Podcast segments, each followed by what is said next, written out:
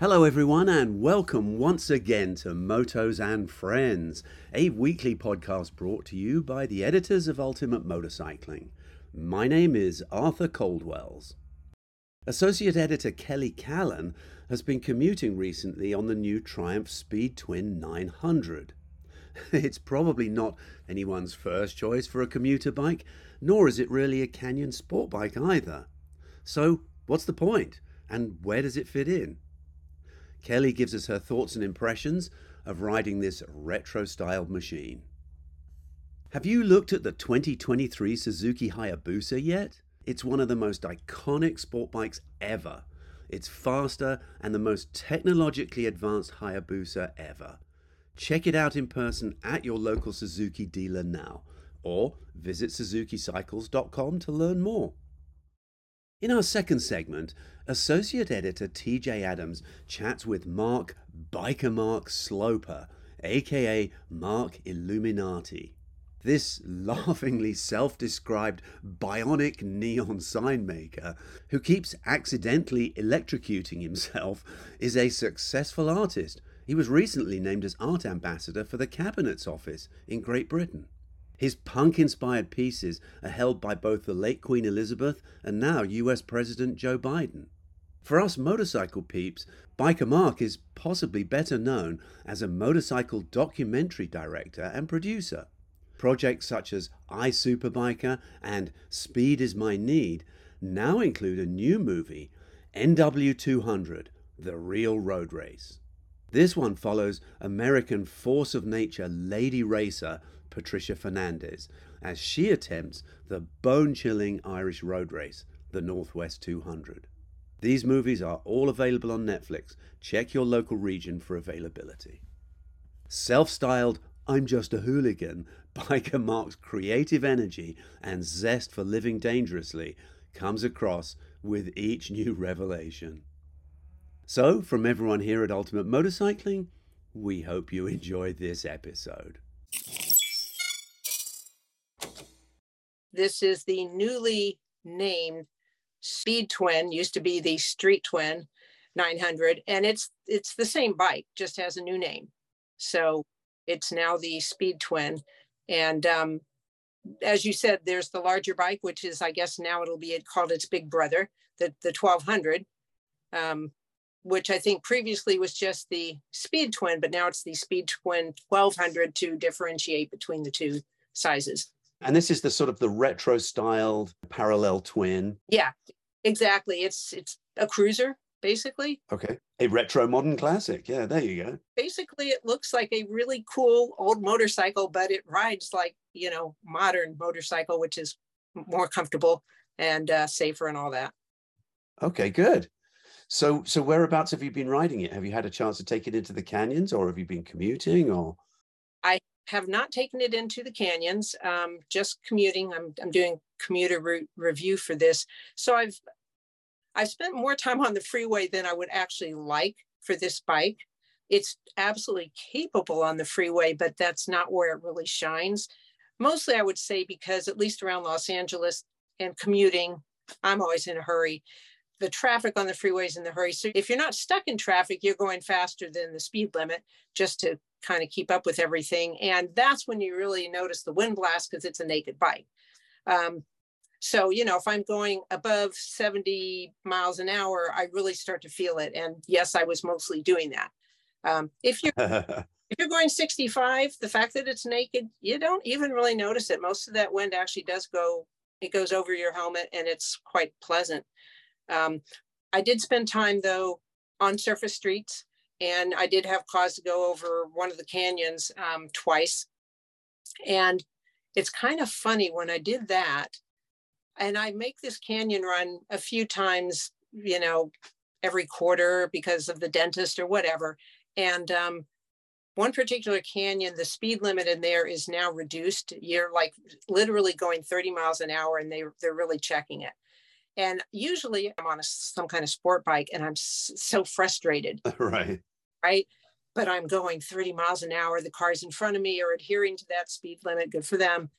This is the first time when I went over the canyon and I was just like, it's fine. It's chill. And it was all because I'm on this the Speed Twin, which to me, I know why they changed the name, but it doesn't make sense to me. Yes, the bike can go fast, but Street Twin made more sense to me because when I'm on the bike, it just, I'm happy to just go along at a moderate pace. It's a kind of the upright seating and everything just makes you chill out. So that was the first time I went over the canyon and I didn't care that I was going slow up to the top. It was just like, ah, it's fine. So in other words, it's it's a bike that you can uh, sort of enjoy its its personality and charisma rather than just sort of focusing on riding like a sport bike. You can actually sort of enjoy the ride on it by the sound of it.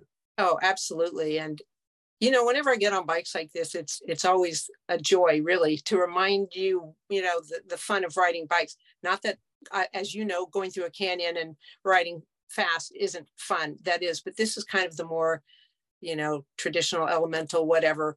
Just you know, enjoying the ride, looking right. at scenery, that sort of thing. And this bike just really, it give it just makes you want to do that. Um, and it's funny. First time I got on the bike, and it's got that nice bench seat you know i mean the bike has a great look they did a fabulous job with the way it looks first thing i noticed is it's it's low I mean, it's a low seat um it's just oh, a, really okay yeah it's i mean to me it's 30.1 inches and i'm easily flat footed on it easily and in fact it's one of those things where you swing your leg over and you kind of like your other foot hits the ground and you're kind of like oh oh this is a low seat so you know, for for a lot of people, that's going to make it very accessible. But if you choose to push it and choose to ride it, you know, like a sport bike, and you know, and get some get some fun out of out of uh, cornering and what have you, it's capable of doing that, or does it just handle horribly and you, you it doesn't won't do anything? No, it actually is quite good. Um, and, and, I, and I'll say something about that. I, the first thing I wanted to say though is that when I first got on the bike, aside from noticing how I don't want to say short, but short. the saddle was, you know, from what I was expecting. And you pull away, it's it's got such a torquey engine, and it it just feels muscly, you know, which right. is cool feeling. It's got this low rumble to it, and so you're just kind of like, this is chill, and this feels powerful, but not powerful like you want to go fast. Just like you're going to go confidently down the road, and it's so it it makes a, a really fun ride around town. But back to to your question. So when I went up the canyon, just at a moderate pace, and that was all lovely, and I was enjoying everything. When I got to the top and got to Mulholland, and nobody was in front of me, so I got to enjoy cornering faster and so forth. And the bike actually does handle very nicely. Here's what I'll say though: it's it feels a bit heavy. I, I actually looked up the the weight, which was 476 pounds, and I was surprised it wasn't heavier. It feels heavier than that, and I don't mean that as negatively as it might sound. It's not like you can't turn. Um, and, you know, it actually handles nicely, but it just has kind of a heavy feel to it. Um, okay. I think the weight's kind of low, so it, that's why it handles well. But you can you can move through the corners and and have a good time with it. Right, right. So it's probably it sounds like uh, the you know the steering on it is a little a little slower, and again that's not a not a negative but it's going to make the bike feel more stable. So you know so it feels probably a lot more planted. You can you know you can enjoy the ride and you feel safe and secure riding it. Was that accurate? Oh that's absolutely true. Planted is um a good word for it okay in a very good way you know just some bikes just have that that heavy presence and again that tends to sound negative but it's not it's like planted and comp and it just feels good. However, there's always a however, right? right. The one place that it doesn't feel that way, um, and really this is just because of the tires. I think the tire tread pattern really, um, and the tires, they're Pirelli Phantom Sport Comp. Um, something about the tread pattern when I'm on when I'm splitting lanes on the freeway, it does not like painted lines at all and not much right. fan of the rain grooves either. So there would be times where I'd be splitting lanes and I'd feel it and it, you know, you want to get off of the paint as soon as possible.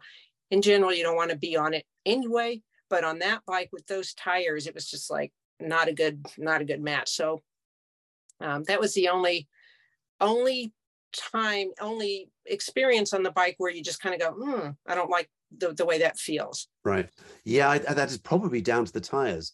So do you know what size wheels it has on it? Does it have 17 inch wheels? Eight. It's got 18 inch wheels. Yeah. And I, I mentioned that to Don and he was like, there's not a lot of options to switch out. Right. You know, so again, I don't think commuting on the freeway is its best place although it's completely capable of doing that. I mean, I had it up to 85 right. and it feels solid as a rock other than on the lines, but you know what I mean? So yeah. the bike can do it, but where it really shines is um, more on the local roads and the canyons. I, I didn't do the, you know, a lot of fast canyons at all. As I, as I mentioned, I only did a little bit at the top of Mulholland, but um, sure. The bike's just, it's really, it's just fun at a lower speed. Right. Right.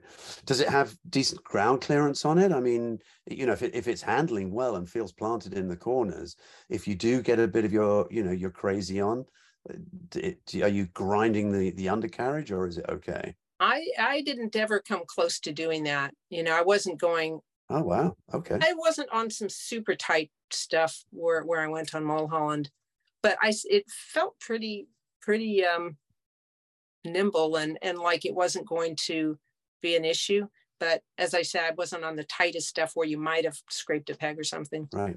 It sounds like this bike is really aimed at someone who, like you say, they're not a hardcore sport rider. Mm-hmm. They enjoy riding in a sporting way, but but mainly they're just interested in the sort of the looks and and how cool it is and the heritage and just the whole charisma of the bike. Yeah, I I really think so. Um, it's just one of those bikes that I, I guess charisma is the right word. Did you say that charisma? Yeah, because yeah, it's there's that certain thing when you're on it that it just kind of makes you feel good and you're kind of smiling. And I'm not even right. sure why, because like you said, most of the time we'll think, oh, if something's really fast or really sporty, like yeah. yeah. But this still manages to make you just feel really good and you're having a good time. And it's a lifestyle bike, really. That's it. Exactly. And like you yeah. said, it, it's capable of doing some sporty stuff if you want to, you know but it doesn't engender you to push. Right, right.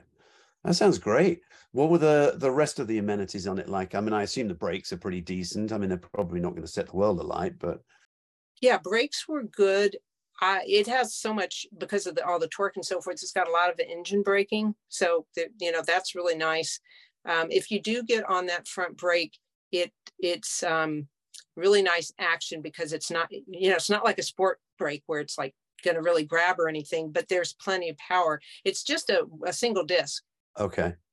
Yeah, there's just a single disc in front. It's a 310 and then a two 255 millimeter in the rear. I use the rear just a couple of times to just check it, you know, if you're like coming up to a light or something. And that actually is nice as well. So they're, they're good brakes. I will say this, if you're going like really fast on, on the bike, and as I said, it has that weighty feel. The brakes are not like sport brakes. So when you get on that front brake and think you're going to slow yourself really quickly, no, you're not going to. But they're perfectly um, matched with what is you're probably going to do with that bike. So I, I assume it comes with ABS. ABS for sure. Yeah. There's just two riding modes. I mean, there's a rain mode and a road mode. So all right. Yeah, it's a really it's a really nice looking bike. I mean, it really seems to sort of uh, you know tick a lot of boxes. I like it. What are the uh, the instruments on it? Um, it looks like it's got round clocks on it. Just one, just one round clock, um, analog. There's not a lot. Well, I shouldn't say that. It's you know a simple round clock with the sweeping speedometer. There's no tachometer. Right. Plenty of little like you know trip one, trip two, all of that sort of thing. There is a fuel gauge. Thank you. We are happy to see that, and the time. That's it. It's pretty basic though. It looks nice. And speaking of those things, um, especially because it's a pet peeve of mine, the mirrors, there's no buzzing at any RPM. Okay. And and because of the type of mirrors they are, um, you can see well. You're not seeing your shoulder. Sure. Which makes it really nice for commuting and lane splitting and all that because you can you see really well. You're well aware of what's around you, and the upright seating, of course, contributes to that. So that's good. Sure.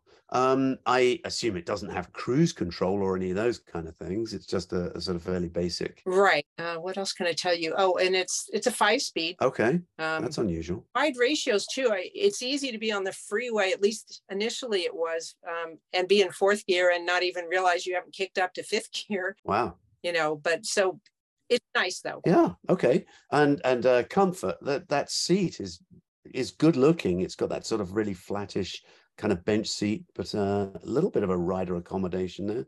Is it comfortable? Yeah, it's it's totally comfortable, and because it's a bench seat, I think that's really good for maybe taller riders because since the bike itself is kind of low, you know, you can push back a bit Right. um, if you got legs. But it, it is really comfortable. And and speaking of, so I guess that sort of leads us into suspension. It's non-adjustable in the front and just preload adjustable in the back. So there's nothing much you're going to do with it, but it's pretty comfortable between how they have that, you know, how, how it was set up, which is quite nice, and then that thick, comfy seat. You know, you are certainly aware of the irregularities in the roads around town. You feel the bumps, but it's there's a nice cushion to it. So, like like any bike, pretty much, the faster you're going over some of the really rough stuff, the more you feel it. Uh, um, yeah. But I found it to be a pretty comfortable ride. Right. Nice. Looks like it comes in several different color options. It does. Um, the same colors from last year, jet black and matte ironstone are back, but then they've also um, brought in matte silver ice, which is the one we were testing. And that looks really pretty sharp because it has a little bit of yellow. And plus it has the um, the logo is changed. It's it's new, but it has that kind of retro logo look to it. Pretty sharp. Yeah, yeah. Looks like a really nice bike, relatively basic. So, you know, just kind of a, a simple, enjoyable machine to ride. It's got, like I said, it's got the personality and the charisma. So, um, so it sounds like a, a really fun machine, good lifestyle machine.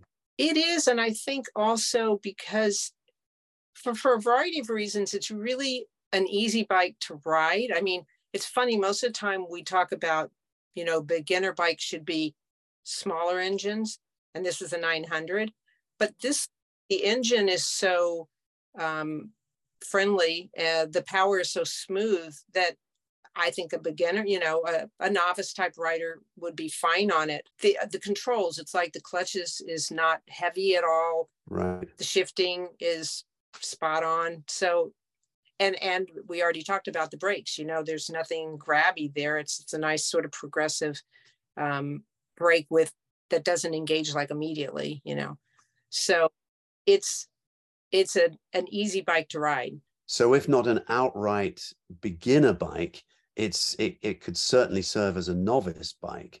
Somebody who, who's sort of not terribly experienced, but wants something easy and user friendly that they can just really enjoy themselves, you know, riding around town and, until they, until they really find their feet, I guess. yeah g- uh, the good distinction maybe not beginner but novice you know somebody who knows how to ride maybe they're moving up but yeah it's a, a really a fun bike um easy friendly and it just it makes riding enjoy as i said it, it made me not care that i wasn't going fast when i was kind of trying to make time it's just like ah you know what? i'm just having fun on this bike so oh and the other thing i'll say is riding position the way the tank is when I am on the freeway and trying to make some time, I can tuck my knees like right under the tank, which gives you a good grip on the bike. I always find riding position, like how I can um, wrap my legs on, on the tank or the, you know, to be important. And if you get a really nice, comfortable fit like that, and you can really squeeze the bike or get your knees under it like that, under the tank, it just feels secure most of the time when you're going at a moderate speeds around town, that doesn't really matter. You're just enjoying, you know, you're sitting on the bike and having a good ride. But when you're going fast, you know, you want to kind of feel connected to it. And this bike makes it easy, just the way the tank's designed. Oh, interesting. Okay. Well, it's priced very reasonably. I think it should probably, you know, find a nice little niche in the market there. Under 10,000, you have to get jet black. That's 9,895. And then for 10,195, you can have matte ironstone or matte silver ice. So basically it's a $300 premium for the two other colors. Right. And you really like that uh, the the um, the matte ice color, didn't you? Yeah, that matte silver ice, which is new for this year. I think that's the sharp looking one because it's got the yellow accents. The other two are both, you know, you want to fly under the radar. It's very conservative looking, that's fine. But and it's not like the yellow is wild or anything. It's just little nice touches, little accent. Nice. Okay. Hey, sounds great. Nice, inexpensive motorcycle to have fun on. For for a really pretty capable bike that could serve various, you know, um, duties and as you said, it can do some some weekend sport riding. You can have a good time. It's totally capable as a commuter, you know, just a round town bike, and it looks so nice. You know, it's a really good bike. So I think it's a good price for it. Yeah, sounds like a really nice bike, but really the the attraction of it, I would say, is the looks, is the styling. It's got that got that retro charisma, and uh, and I think that's what's going to attract the attract buyers, and it's not going to not going to make a huge dent in the wallet either. Yeah, that's exactly you. You have it pegged. I one last thing I'll say: there's tons of options, you know, or accessories, I should say, accessories. Um, and as an option, they also have the option for heated grips, which we did not have on this bike. Darn it, because it's been so cold lately. Um, I would have really enjoyed that, but oh well. Yeah. Hey, thanks, Kelly. I really appreciate it. It sounds great. Thank you so much for all your impressions of it. Oh, you're you're welcome. I have been enjoying the bike quite a bit. In this second segment, Associate Editor TJ Adams chats with Mark Biker Mark Sloper, aka Mark Illuminati. This laughingly self described bionic neon sign maker, who keeps accidentally electrocuting himself, is a successful artist he was recently named as art ambassador for the Cabinet's office in Great Britain. His punk inspired pieces are held by both the late Queen Elizabeth and now US President Joe Biden. For us motorcycle peeps, Biker Mark is possibly better known as a motorcycle documentary director and producer. Projects such as I Superbiker and Speed is My Need now include a new movie, NW200 The Real Road Race. This one follows American force of nature lady racer Patricia Fernandez as she attempts the bone chilling Irish road race, the Northwest 200. These movies are all available on Netflix. Check your local region for availability. Self styled I'm Just a Hooligan, Biker Mark's creative energy and zest for living dangerously comes across with each new revelation. Reputation precedes it, unmatched performance and striking style define it. We're talking about the 2023 Suzuki Hayabusa. This legendary sport bike is the quickest, most technologically advanced, and aerodynamic Hayabusa ever. Its raw power and unparalleled acceleration matches your own drive, while its head turning design embodies your spirit's flair. Led by the Suzuki Intelligent Ride System, the Hayabusa gives riders a comprehensive collection of electronic rider aids, like the bidirectional quick shifter, the drive mode selector, launch control system, and the cruise control system that simultaneously increases performance, comfort, and rideability. While its advanced analog and TFT LCD display panel connects you to the ride like never before, blending over 20 years of tradition with innovation. Plus, the Hayabusa comes in three new eye catching color combinations and it offers a full suite of available Suzuki genuine accessories that you can choose from. The ultimate rider waits, so head into your local Suzuki dealer now or visit SuzukiCycles.com to learn more. Where are you? in my studio.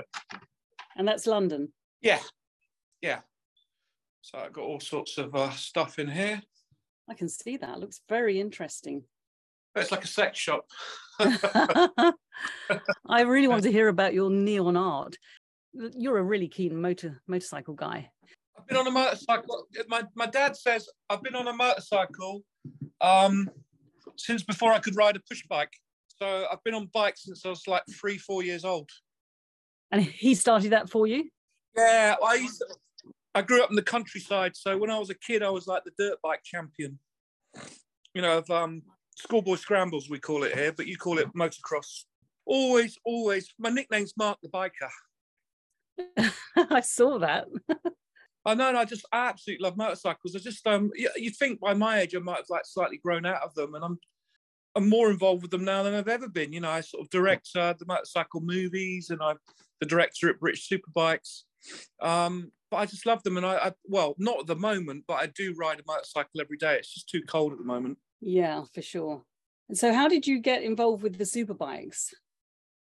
Uh, through a friend. Uh, my friend James Whitham is the main television presenter. He's the ex-British champion, and he did a, an entertainment show for me about celebrities riding motorcycles, and I had all sorts of stars in it, like Mark Knopfler from uh, Dire Straits. Awesome. Um, it was presented by this girl called Princess Tamara of Bourbon, this Spanish princess who was into bikes. Um, and we just had all these fantastic sort of British celebs. Um, Ewan McGregor did it. Uh, my friend Charley Boorman, all the all the main sort of well-known motorcyclists in Britain did this TV series for me, and I became really good friends with James. And he says, "Oh, you know, come and meet the bosses at Superbikes," and I did, and I just sort of uh, uh, kind of snide snided my way in sideways. Sidled in and got involved. yeah, yeah, yeah, and I've never left. Well, it's the enthusiasm that that makes makes you interesting to people, isn't it? Well, yeah, I mean, you know, if you're really into something, you know, I don't even see doing the bikes as a job. You know, it's like, I, I you know, one, I'd do it, don't tell the bosses, but I would do it for nothing. And secondly, secondly, you just, um, you make loads, you, you know, bikers are great guys. You know, we're all of the same sort of thinking and, uh, you know, we're all friends and all the racers are my mates. And uh, uh, I'm off to the World Superbike launch uh, January the 30th. I'm flying out to meet my mate Scott Redding, who's riding for BMW next year. And, and we you know, him, it's just yeah. like, yeah, it's just like it's just like meeting friends, and we go out and have a few drinks, and you know, tell me stories, and I always try and sell them a bit of art now. most of of course. most of the British paddock have got my heart. Yeah. Well, I'm not surprised. It's fantastic. Um, but you're right. The motorcycle industry, the ilk of the motorcycle person, people involved, they always seem to be decent, nice people. always i mean just really nice and they're, and they're lifelong lifelong friends too you know that they're, they're just um o- on thursday i'm i'm spending the afternoon with uh, my friend leon haslam of the haslam sort of dynasty and he's a he's like a mate and i'm going to talk to him about doing a new netflix movie for him on his return to british superbikes next season Oh, that's exciting. it is exciting. He came back last year on a very low key, but he's now going to be racing for a sort of a team with big money and again BMW, and he should be able this year to to regain his title. I hope. Really get out there, yes. And I'm looking at doing um, a film on him re-winning this championship because previously I'd made a Netflix documentary about him called Speed Is My Need with Leon and Colin Edwards and Fast Freddie Spencer about what it takes to be a champion, the psychological processes of it. And Leon was the star of that film, and fortunately, he won it for the first time. That Speed Is My Need. It was on Netflix. Speed is my need. Yes, I saw that recently. We we can get it here on Netflix. If if I'll put put it in the show notes, a link to that. It's great. It's very informative and, and great footage. yeah yeah most of it was filmed you know uh, all Fred, freddie just hung out with me for a couple of days in my studio and uh, we filmed some and it was just really nice and i'd read freddie's book um, Feel on a holiday and I, it really brought home all these feelings in my head uh, about motorcycling. Um, i'm on exactly the same wavelength as freddie. You know you achieve things and you wonder what it's all about what do i do next? And you know because my art has been a massive career change. I've only been i went to art school but i took art up professionally only about sort of eight nine ten years ago because it's that feeling like freddie gets you get to like oh, i can i'm directing the motorcycles now i've made all these motorcycle movies um what there's nothing else left for me to do in bikes i'm too old to ride them So then the art comes along. So you know, it's another challenge, and and and that's what life should be about. You should always be looking for the next next thing to push yourself into, you know, another level. Yeah, it's nice when I, I read that book as well, Feel, and I'll put a link to that in the notes. It's nice when you get to a stage where you decide to allow yourself to do what you really like doing. Just had that very conversation five minutes with an art friend.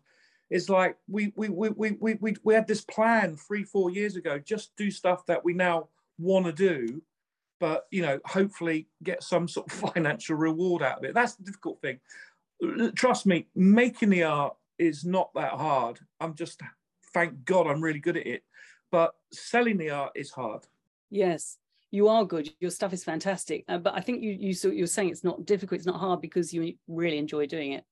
That's the thing. Once you enjoy something, you then, you know, don't notice the pain. Yeah, but I haven't, interestingly, done any motorcycle pictures yet. But I can assure you, they are most definitely coming they're probably brewing. You get uh, well. I I am an artist myself, and I find things sort of um, brew in the back of my head, and then you know one day suddenly I'll get the urge to do one particular thing to lay something down, some particular image. Not necessarily. I don't sort of do photographic representations.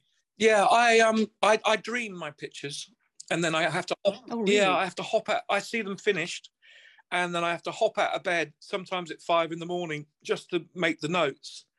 And then I wake up in the morning going, "Oh, I didn't sleep properly," and then I remember I woke I woken up because I'd written these notes, and then I just I instantly I have to do the picture the next day. I just have to do it. How interesting! I've never heard that before. No, it just comes to me, and I see it finished on a gallery wall and someone buying it. It's the buying it bit that gets me out of bed.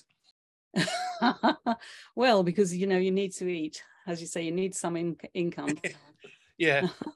yeah, touch wood, the art's going really well. And funny enough, I've just starting now to get into America. I've just had my se- second shipment go to a gallery in Florida. They took a shipment before Christmas and um, they sold it all in a couple of days. Wow, that's brilliant. Congratulations. No, it's really good. So now I've, they took eight pictures, sold them, and now I've just sent them 15. And then uh, in the next few weeks, I'm going to be sending them some big, um, big expensive originals, which would be nice. That's really good to hear. Yeah, it's good. It's good. It's just more, you know, it's good and it's bad, isn't it? Because it's just more and more work you sort of pile up upon yourself. But yes, it's not good to have the pressure, but also no. it, it, will allow you to relax a bit and hopefully you'll, you'll start making some more motorcycle films after you've done the Leon one. Yeah. So my latest motorcycle film is um, the Northwest 200, the real road race. I filmed it last May in Ireland for my uh, my pal Mervyn, the organizer. It's uh, a week long event. It's like it's not a mini TT because it's run like a, a closed circuit race. It's a mass start. People from all over the world come, and interestingly, my focus of the film is a young American. she's called the Lady Racer, Patricia Fernandez. Yes, love her. I, I focus on her journey throughout the week. She's absolutely charismatic and fantastic. She's a firecracker, isn't she? She is. She's brilliant. Yeah, she's up against uh, the TT champion, Peter Hickman. She's up against Josh Brookes of Australia, the British champion. And she does not give a toss. She just cares about herself and she's there to get results. And she was the fastest lady there. Um, in some respects, she beat the BT the TT champion because he had to retire. You know, I'm all for a bit of girl power. I love to hear that. Exactly. Yeah, she doesn't give a she doesn't give a damn, does she? No, and you need balls of steel to do that circuit. I mean, you're racing on a cliff edge, an Irish cliff edge, at 200 miles an hour. You come off, and you'll know about it. Well, you won't know about it because you'll be you'll be gone. Wow. Yeah, I have no idea what that track is like. I I've I have heard of it because also we uh, recorded a podcast a couple of days ago with Steve Parrish, and he mentioned that. I don't know if you saw him there. He also mentioned that race and Patricia. So it's Steve. Steve's a good friend. Um, yeah, Steve was our commentator with Keith Huewen. So that film got released into the Irish cinemas just in first week of December, and it beat all the Hollywood films. It was the number two film in Ireland for the week. Fantastic and it was only on like 10 screens. So it, it was mobbed out every day. It was fantastic. Gosh, that's awesome. I'm so pleased for you. And I'm pleased for motorcycles. It's great to have as much out there that people can enjoy as possible. Yeah, and we got it going into the cinemas in the Isle of Man at the end of the month, and then we'll everyone will be able to see it because it will go on the digital outlets, and then it'll end up on Netflix, I hope, or Amazon. That's brilliant. It's a really lovely film. It's really Irish, and um, and my friend Glenn Irwin of the Irwin clan, uh, and little baby Alastair Seeley, the, the wee wizard, they basically clean up. They win all their races, so it's the Irish winning for the Irish. It's really nice. Yeah, they're a real close knit community, aren't they? They are. They are. And that and again, the great thing, TJ, like I was saying, they're all friends. So when you're working with these guys and you're in their face and you don't leave their side, they don't even know I'm there because I'm just like their mate. It's oh, it's Mark with his camera, you know. That's how you get the most out of it. I think that's why your films are so good because of that personal uh, interaction. Yeah, yeah. You, if you were just to walk in, you know, off the sort of street, as it were, you would encounter one they wouldn't want to talk to you as they're putting their helmet on, you know, and secondly, they'd be very suspicious of your motives. But you know, as I keep repeating, I am Mark the biker. I wish it was me on the damn thing. You know, it's just, uh, yeah, and they all know that, so it's good. Yeah. It's good. I'm looking forward to that because it's um it's one of those grittier sides of motorcycling. Well, there is a there is a dark side to the film. One of our great friends who I used to party with a lot in London, called Simon Andrews, only a few years ago, he died on the track. Oh, his, uh, front his front wheel imploded and he skidded down the road and died. Oh, that's awful. I've dedicated the whole film to him, and mm. we go to hit the spot where he crashed, and there's no no ex, no explanation to it other than that it was um, incredible bad luck, and um, but we live with the fact that we know Simon died doing what he loved. I know it's a cliche, but but it's true. I mean i'd rather that than you know i think the most common thing is to have a heart attack when you're sitting on the toilet. I'd rather die doing something i'm enjoying and not know anything about it. Exactly. So you know it's it is sad and unfortunately with the road racing there are fatalities because it's very hard to make the circuit 100% safe but the irish guys have been doing it a long time they make it as safe as you possibly can and mm. um but you know that that that that little slight fear of what could happen if it goes wrong, it really gives everything the edge. You know, it, it's the last of the gladiators, I call it. You're right. Yes, it is very gladiatorial, and people, you know, have that intrinsic bloodlust, unfortunately. But yeah. that's what makes it. It's the thrill. It's as you say, yeah. the edginess. It is. It is, and it makes it so exciting for the for the viewer. You know.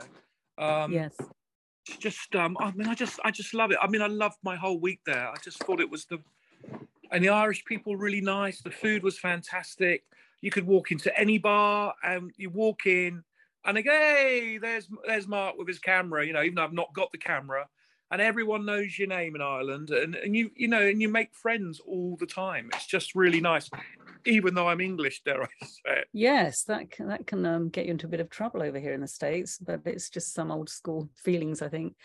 Yeah. But also, you can get a nice healthy drink there. You can get get yourself a good stout and have some iron and tonic while you're at it. a nice Guinness. It was a lovely week, so I'm just going to see how this film does. But I have the opportunity to go back and um, refilm it next year if it's a great success, which I'm sure it will be. And I've kind of promised them that I'm going to come back. Have you got a name for this one? No, it'll just be. I'll have to have a think about it because um, if everything's got to be different. Uh, but I, I, I, I said TJ, I just, I only want to. I only want to do stuff that I'm personally happy with, and it's got a great story. Mm. But you know, the stories are always there because the racers, uh, you know, the commitment they put into these races and to be a professional motorcycle racer. I mean, the public's imagination is that, you know, they go down the pub with their mates and have a drink and then hop on a motorbike. What a bit of fun. Oh my God. I mean, all my films are there to break that perception. They are proper athletes, you know, and they train and train and train. They take it seriously. Mm. Yeah, they take it really seriously. And it's like being, I, I, you know, I do boxing. It's like, it's just that little that little extra bit of training that you put in will yield the results on the racetrack.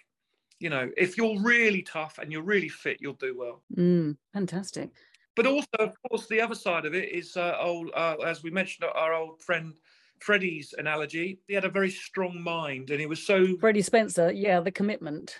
It was the commitment. It was all in his head. You know, it was just like I'm going to be the world champion, and I'm just going to go through the processes to get there, and and indeed mm. he did.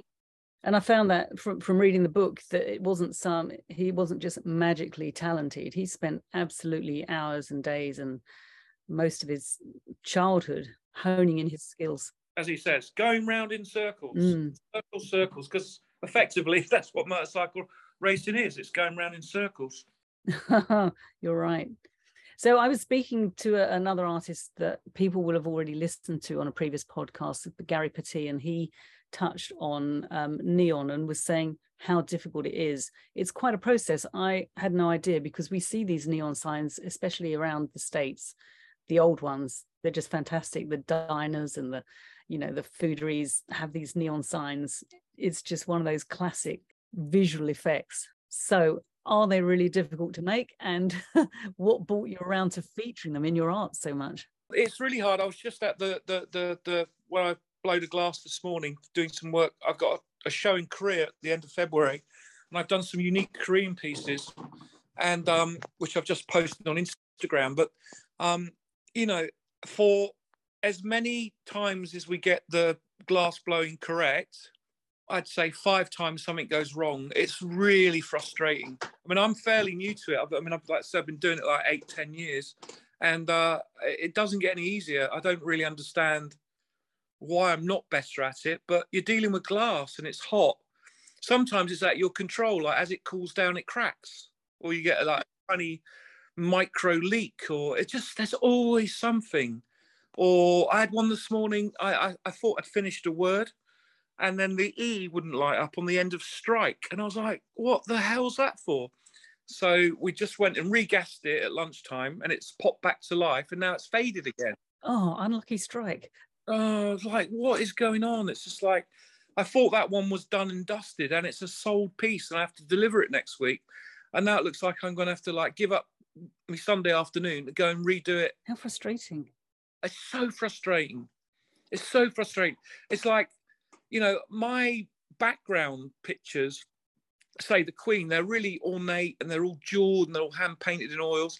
That's easy. Oh, Jesus God, that's easy doing an oil painting. Wait till you try bending glass. Uh, it's just, and doing electrics and then like blowing yourself up. It's horrible. You know, I don't quite understand. I've been really lucky that I'm alive. I've electrocuted myself this year I mean, we're only in January and I've electrocuted myself already and thrown myself across the room. It's, it's really? a terrible, yeah, it's dangerous. It's dangerous. It's like all the transformers run at such high voltage, and I like sometimes I'm lazy and I I don't go through the right procedures and I just fly across the room.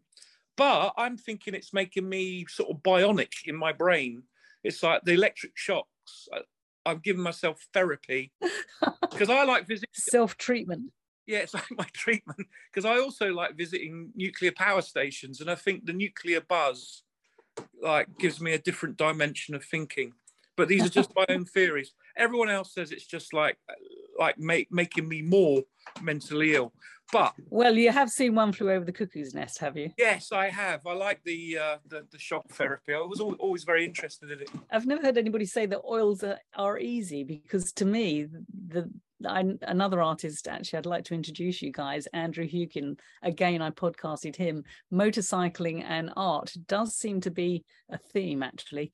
Um, he was well I, I know because I've known him some years. His, his oil paintings take layers and layers and layers of care and redoing and you know it's a messy medium and the clearing up and well it sort of put me off. I was sticking to watercolors. And then the layers of, of protective gloss and varnishes, the drying process. And th- but you're saying that's easy. It's it's all the the glass. No, the glass is ten. It's really it's just ridiculously difficult, but it puts me in a unique position. Yes, the art world because hardly anyone. One, if you were to farm it, it'd be too expensive, and secondly, it puts me in a position where I've become quite sort of unique. You know, I like got. But having said that, though, my prints, my print versions of the originals always sell out in a couple of weeks. So, um, uh, you know, obviously that's just our normal sort of flat art. No, it's been going good. I'm, I'm like, you know, I'm pleased with the progress of the art. My thing is now is I, I want to come to America more, get more galleries in America, Mm. and um, like I said, I'm off back to Korea. I had a show in Korea last year, and I sold everything.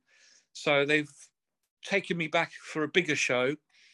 But the problem with neon, of course, because it's glass and it's so delicate, is the shipping costs are horrendous. Right. They have to be so carefully created. Mm. You know, they're like putting like these sort of coffins and they're suspended, and so you can't touch the glass. Gosh. Really, really a nightmare. Sounds like you have to establish a studio for some months before you have a show, wherever you're going to have the show. Yeah, because it's just difficult the shipping. I mean, I, I did a show in New York last year, and out of 16 pieces that went to New York from London, uh, four of them were smashed. Oh, wow. But I made friends with the neon shop in New York called Let There Be Neon, and they were like my best friends and helped me fix them up. And so it was all, you know, there's always, a, there's like, you know, the art community is not dissimilar to the motorcycle one. It's like if you're into something and people know that you're you're that person, um, everyone helps. You know, it's really nice. Mm. And then they, and then the guys from the neon shop came down and helped me hang the gallery because I was on my own. Oh, how nice. Really nice. Any work I can give them back or any neon fixes in America, they'll get the work. You know. Yeah, that's good to hear. Good to hear. So, Mm. what are you riding now? What is the road bike that you're not riding because it's so cold? But what what have you got there in the garage? Uh, it's been my favourite bike. I'm on my I'm, I'm on my second or third one, Mm. and it's the Triumph T120. Oh yes. Uh, and I'm really pleased with it. It's a big old lump of a thing. It's got fantastic acceleration, but because I use it for my daily commute through the traffic, it's a a nice big old thing, and it's uh, you feel safe on it, and it's got a lot of power. It's got some speed.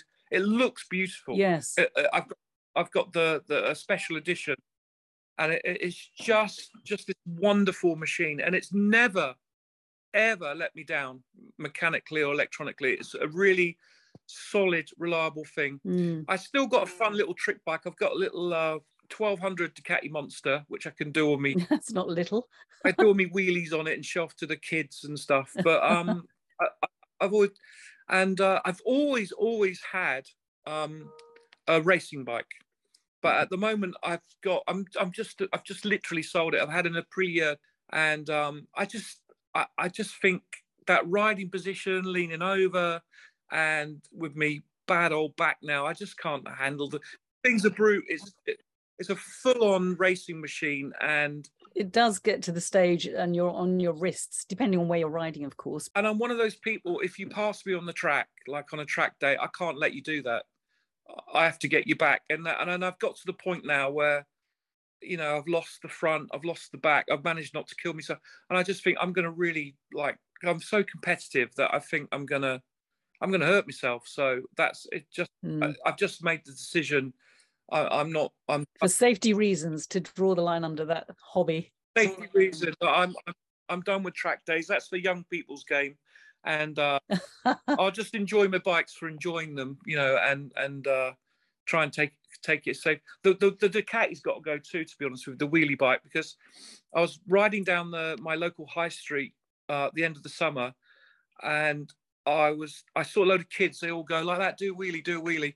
So I did this wheelie down the high street, but I thought Couldn't resist. couldn't resist it. But then the traffic lights came and they turned red. And I was on the back wheel and I couldn't stop. And I went through the traffic lights. I think I was going about 70 miles an hour down the high street, showing off. And I was like, Mm, that's not good. that's not good. and it's a really bad, and a really bad accident waiting to happen. And also, it's not good for kids to see that, really. I mean, it looks great fun, but you know, I don't want them copying me, you know. Yeah. No, that's why there are tracks because you can do things you wouldn't normally do on the road. yeah, I've got to grow up. and as a funny funny aside i'm about to do my first track day with freddie spencer there's the champ school here the champ school is supposed to be fantastic so i'm going to have a go for the first time Oh, tell him we've been on the phone. I mean, I'm really so fond of Fred. He's such a great guy. he'll listen to this Ah, good, good, good. so you're going to go to all the the, the superbike events Yeah, well, I, I you know, I, I I do do the television for the the the race organisers, but um, Hmm. I think I find I struggle to be at most of them this year because the art's just gone nuts, and um, you know, I'm, I'm sort of flavour of the month at the moment, so I'm going to just although it doesn't seem to be dying off. I've just been. Um, I think I don't think it will because of the uniqueness of the neon. Uh, It's just amazing, and and you know you'll probably get a lot of action. We have a lot of listeners here who want to see what you're doing. yeah, and, and I've just I've just had this great position given to me. Uh, The UK government, the Cabinet Office, have just made me their new art ambassador. So I'm representing art for Great Britain. Awesome, fantastic, congratulations! That's amazing. They they want to send me off around the world a couple of times next year to represent Britain and art and give a few little talks about the state of art, um, which I'm really looking forward to. I've already I've already spoken in the Houses of Parliament. I did that in October, and then I was invited to a cabinet office party just before Christmas inside the Foreign Office with the Prime Minister and everyone, all the whole Wow, and um, they're all massive, and they all tell me they're massive fans of my art. So um, that's really good. So during the Platinum weekend, when the Queen celebrates 70th, I know the government sent one of my pictures to Joe Biden, wow, but I haven't seen him with it yet. But he has one, or the embassy has it. that's amazing. Yeah, it's really good. I'm really pleased with myself about that because, you know, I am this sort of hooligan from the West Country of England. well done. Got one of my doodles in the White House, you know. Congratulations. At the moment, I think it's in the embassy in Washington. But yeah, it's it's it's there or en route, which is nice. So you met them during the Queen's 70th, the Platinum celebrations. No, no, that was just sent over from the from the government here. Sent it to some. Uh, five of my pictures went to different embassies around the world.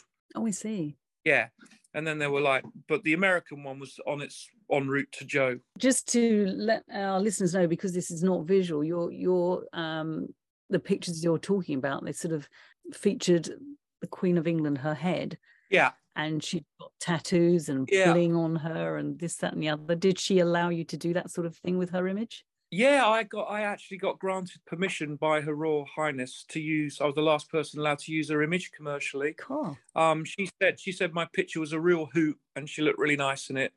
Um, the only thing she asked me to do was change her tattoo. Originally, I had Philip on it, and she wanted the royal crest on it, uh, the unicorn and crown, because she wanted it to match her bathrobe and slippers. And that is a story. what a lovely story. Yeah, it was nice. It was an order press here, um, which of course obviously was great for me because it, it made um made people buy the pictures. You know, it was just it was just a really good, nice thing for me. Um, and she took a picture from me and never gave it back. So I was hoping she's got it up in her toilet.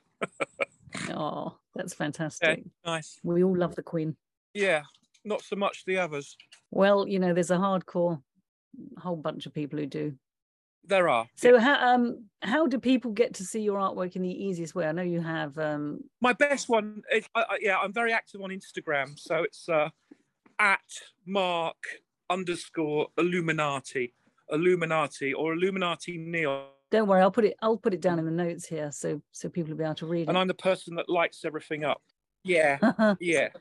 So onwards and upwards with my art and with the motorcycling, and you're right. I think that the, the, two do seem to go hand in hand. So yeah, I'm finding that. Well, thanks for chatting with us. It's been a real eye opener. I love your enthusiasm as well. yeah, yeah. Bye.